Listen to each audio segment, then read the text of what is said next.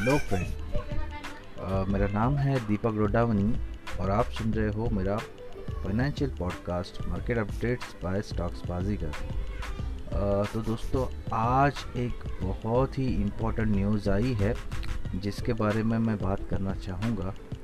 जो क्रिसिल संस्था है उसने बोला है कि इंडिया एक रिसेशन फेस करने वाला है।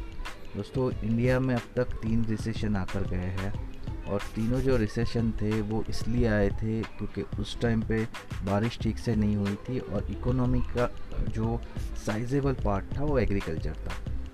और ये जो रिसेशन आए थे, वो 1958 में आया था 1966 में आया था और 1980 में आया था।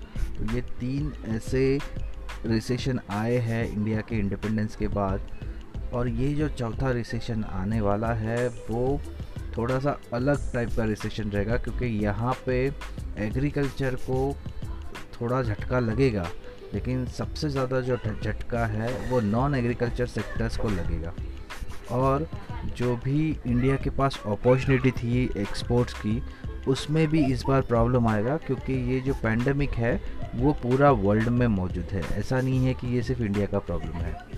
तो इस जो रिसेशन का जो फटका पड़ने वाला है, उसके वजह से ये एक्सपेक्टेड है कि कम से कम जो 25 परसेंट तक का कॉन्ट्रैक्शन इस बार फ़र्स्ट क्वार्टर में रहेगा और उसके अलावा जो टोटल 10 परसेंट का परमानेंट लॉस होगा जीडीपी को एंड उसके कारण अगर हम देखें तो जितना भी लोगों का जॉब चला जाएगा या जितना भी मंदी आएगी, उसके वजह से एक अनारकिसी यहाँ पे फैल जाएगी और कम से कम तीन से चार क्वार्टर्स इसको लगेंगे तब जाके इसमें सुधार होने वाला है।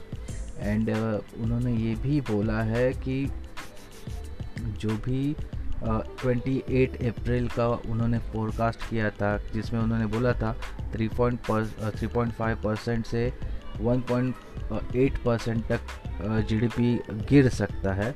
तो उसको ये टाइम पे उन्होंने बढ़ाया है और उन्होंने जीडीपी नेगेटिव में जाएगा, ये यहाँ पे कंफर्म बोल दिया है।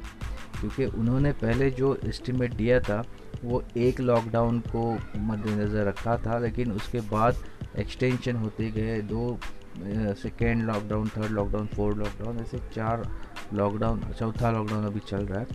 और उसके अलावा उन्होंने ये भी टिप्पणी की है कि जो 20 लाख करोड़ का जो पैकेज दिया गया है, वो पैकेज में कोई दम नहीं है। तो दोस्तों जैसे मैंने भी मेरे बहुत सारे वीडियोस में बोला था कि ये जो कोविड नाइन्टीन का प्रॉब्लम है, ये एक फाइनेंशियल रिसेशन ज़रूर लेके आएगा। तो आज क्रिसिल ने भी ये जो मेरा दावा है, उसको सच बताया है। तो गाइज़ सुनते रहिए मेरा पॉडकास्ट ऐसे ही फाइनेंशियल न्यूज़ स्टॉक का एनालिसिस वगैरह लेके मैं मिलते रहूँगा। Thank you good night